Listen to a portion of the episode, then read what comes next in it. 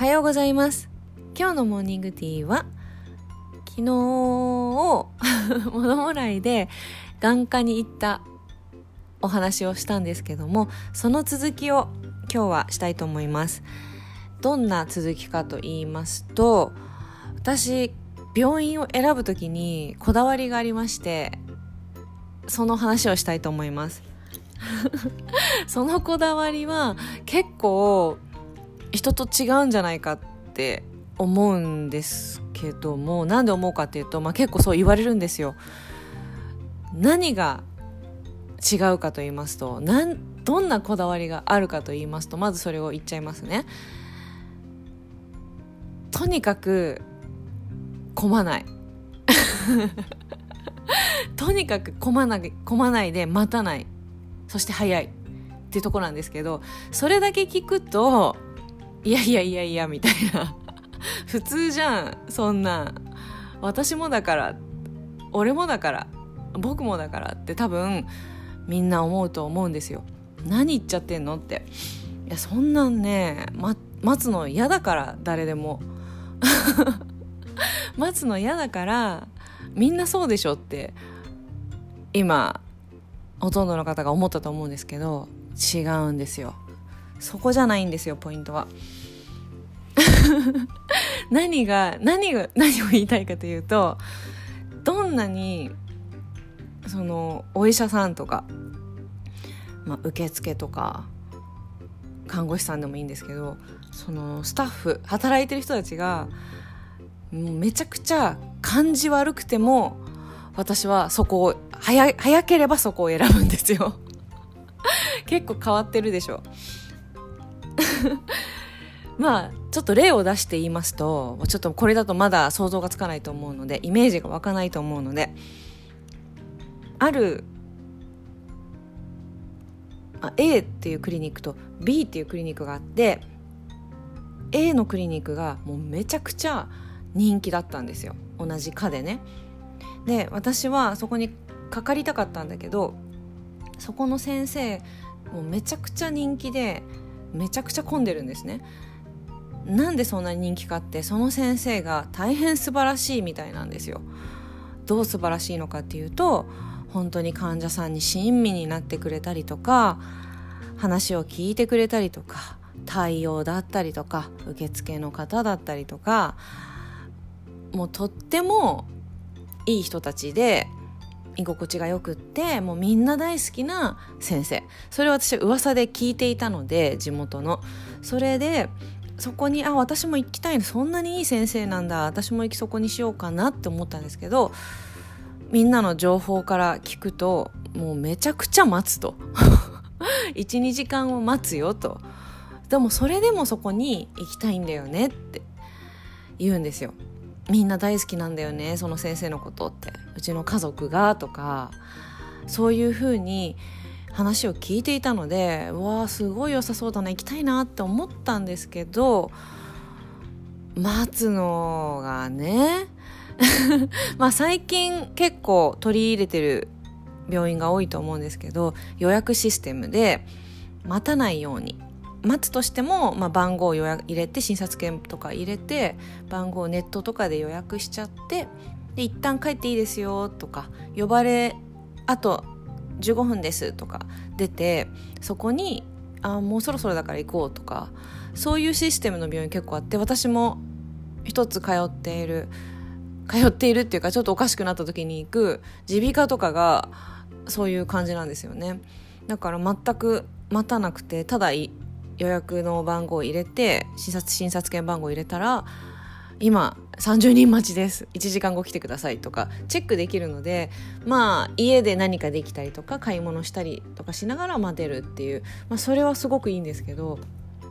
多分そこの人気のクリニックはそういうシステムがなくってでも先生が素晴らしいからみんな好きでもう長年親子代々そこ通ってるんだよねとか聞くんですよね。だからそんな素晴らしい先生最高だなと思うんですけど もう2時間待つとかもう考えられなくって。で私が選んだ病院がありましてそこの先生が、まあ、結構ご年配の方だったんですけど、まあ、同じ科でねもうめちゃくちゃ感じが悪かったんですよ。もうね笑っちゃうぐらい感じが悪いの。もうなかなかこんなここまで感じ悪い人いないんじゃないかなっていうぐらい感じ悪くて。もう最初から怒り口調だったりとか人のあとこうでって症状言ってもほぼ返事がないというかはいうんでそれでみたいな。感じ？もうとにかくぶっきらぼうで。でそこ多分その先生がそういう態度だからか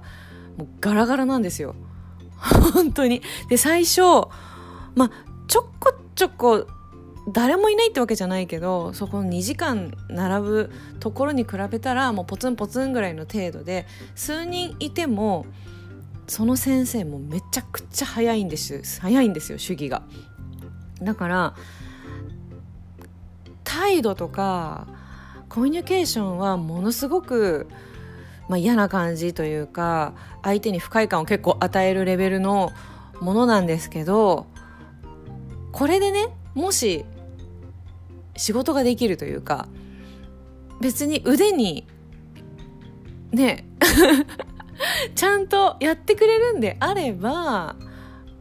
別に感じ悪いっていうのは私は許容できるなと思って。で何回か通ったところ結構的確だったんですよ。診断だったりとか出すお薬だったりとかこの先生の考え方こうだからこうこうだからこうあなたはこうだからこれやりますからねっていう治療の内容が私的にはとても信頼できるような内容だったんです。だからとにかく感じ悪いんだけどもう本当に大げさこれ聞いたら大げさと思うかもしれないんですけどちょっと人の手を叩い叩くというか振り振り払うっていうんですか？もうちょっとこうしなさいみたいな感じで まあ多分こう古い感じの考えだったりとかそういうスタイル？怖くあるべきみたいな上司はみたいななんかそういう古き良きみたいな時代の方なのかわからないんですけどそういう考え方なのかなっていうような態度なんですよね。でまあ、そんなにねへりくだる必要もないし優しすぎる必要もないしだけど多分普通の人だとちょっとカチンときちゃってちょっと喧嘩とか小競り合いになるんじゃないのっていうレベルに結構失礼な態度なんですよねその先生がもうよく長年潰れないなっていや本当に稀に見るっていう感じだったんですけどでもあまりにも並ばないしあまりにもテキパキ注射とかも的確なんですよ。すっごい早いんですよ。主義が。だから あれこの人態度がちょっとあまりにも失礼を除いたら悪くないんじゃないかって私は思って。だって求めてることって的確な治療を提供していただいきたいっていうのがこちらの目的だから。そんなにこの先生とコミュニケーションを取りたいとか。まあもちろん取れたらそっちの方が嬉しいですけど地域に根付いた医療してもらって地域の人たちと仲良く楽しく会話とかしながらかつね親身になって診察してそれも的確な信頼できる内容だったらもうそれがベストなんですけど、まあ、そこまで欲は出せないなと思って。私はそこに通うことに決めたんですよ。そしたら 本当最初はもう感じが悪くて悪くて人の例えば注射を打つ時に私がこの邪魔な手をちょっとでも位置がその先生にとって嫌な場所にあったりとかすると私の手を振り払うんですちょっとどきなさいみたいな感じで パシッみたいな感じで。それぐらい結構攻めるような なかなかしないと思うんですけどねそんなことがあったんですよ。しかも1回じゃなくって割と何回も手を手邪魔よとか足をどかされたりとかこっちとか結構激しく動かされたりちょっとこっち来てとかうわすごいなと思ったんですけど でも何回か通ううちにこの方はそんなにそれに悪意はないんだなって思うようになってきて それがなんだろう多分長年そういう姿勢というかそういうコミュニケーションの取り方でやってきてるからその人にとってはその先生にとってはそんなに悪意がないものなのかもしれないって途中で気づいたんですよね。で最初はそれを除けばもう内容はバッチリだしその病気をちゃんと見てるっていう目そこの病気に関して適当な態度ではないんですよ。人と人のコミュニケーションがかなり微妙なんですけど病気に対しての先生のアプローチは結構完璧だなって私は思ったのでだんだん信頼してきてしまう信頼が 私は信用してしましてきて気づけてきたんですよね。私が先生に対する。だからまあ先生はだんだん私のことも覚えてきて、まあ、女性の方なんですけどね。あら今日どうしたの？みたいな感じでちょっとずつフランクになってきて今ではまあそんなしょっちゅう通うものではないんですけどたまにちょっとおかしい時に行くとあみたいな。結構、まあ、ぶっきらぼうではあるんだけどぶっきらぼうの中にも若干親身な態度みたいなのが 出てきているのでなんかほんの少しラポールが築けたかなって思ったんですよね。だから結構私がそれが結構変わってるって言われるんですが他の友人とかその地域のねそのいいとこ行ってる人とかに私こっち行ってんだよねって言うとえー、みたいな。そうなんだ。そのとこ行ってんだみたいな感じで言われるぐらい、まあ、あんまりみんなああそこね。そんなにクリニックも新しくないし綺麗なイメージもないし最新なイメージもないしキラキラしてる感じがないからもう一個の方は多分綺麗だったりとか、まあ、最新の新しいクリニックってすごく明るくてその昔の病院の暗いイメージっていうのが今のはないんですよね結構明るい病院がクリニックが多いと思うんですけど、まあ、そこは古くからあるような、まあ、ちょっと薄暗いんですよねクリニックの待合室とかも。で大きな張り紙とかしてあって携帯はあんまり触らないでください。院長よりとか 結構乱暴なポスターみたいなポスターっていうか紙が貼ってあったりとか結構迫力がある先生のキャラクター強めだなっていう感じなんですけどでもその先生本当に辛い時はちょっとこう優しさというか笑顔とか出したりとか本当に辛い人には優しく接してくれたんですよね、まあ、それ、まあ、私に対しても。だったのであそんなこのぶっきらぼうな態度だけどちゃんとすごく世に貢献してらっしゃる方なんだなってもすごくなんかも私がこうわ感じ悪いわって思ったのがちょっと申し訳なく思うぐらい、まあ、今では結構好きな先生になってるんですよね。だから だから、まあ、本題本題というかあのこの話の、まあ、最初のイントロダクションに戻るとどんな基準で選ぶかっていうのはやっぱり速さなんですよね。的確に速く。まあほんまあ本当に素敵な優しい先生かつ優しい先生だったらもう私は願ったりな叶ったりなんですけど、まあ、そうも言ってらんないので昨日お話しした眼科を選んだ時ももうとにかく親身の優しい先生っていうよりは的確に処置してくれてもう早くて待たないってところを私はこだわっていつも探しております。まあ本当にクリニック2時間待つとか耐えられないんですよね。一旦帰ったりとか、まあ、できたらいいんだけどそこが結構みんなと違うかなって、まあ、よく人に言われるので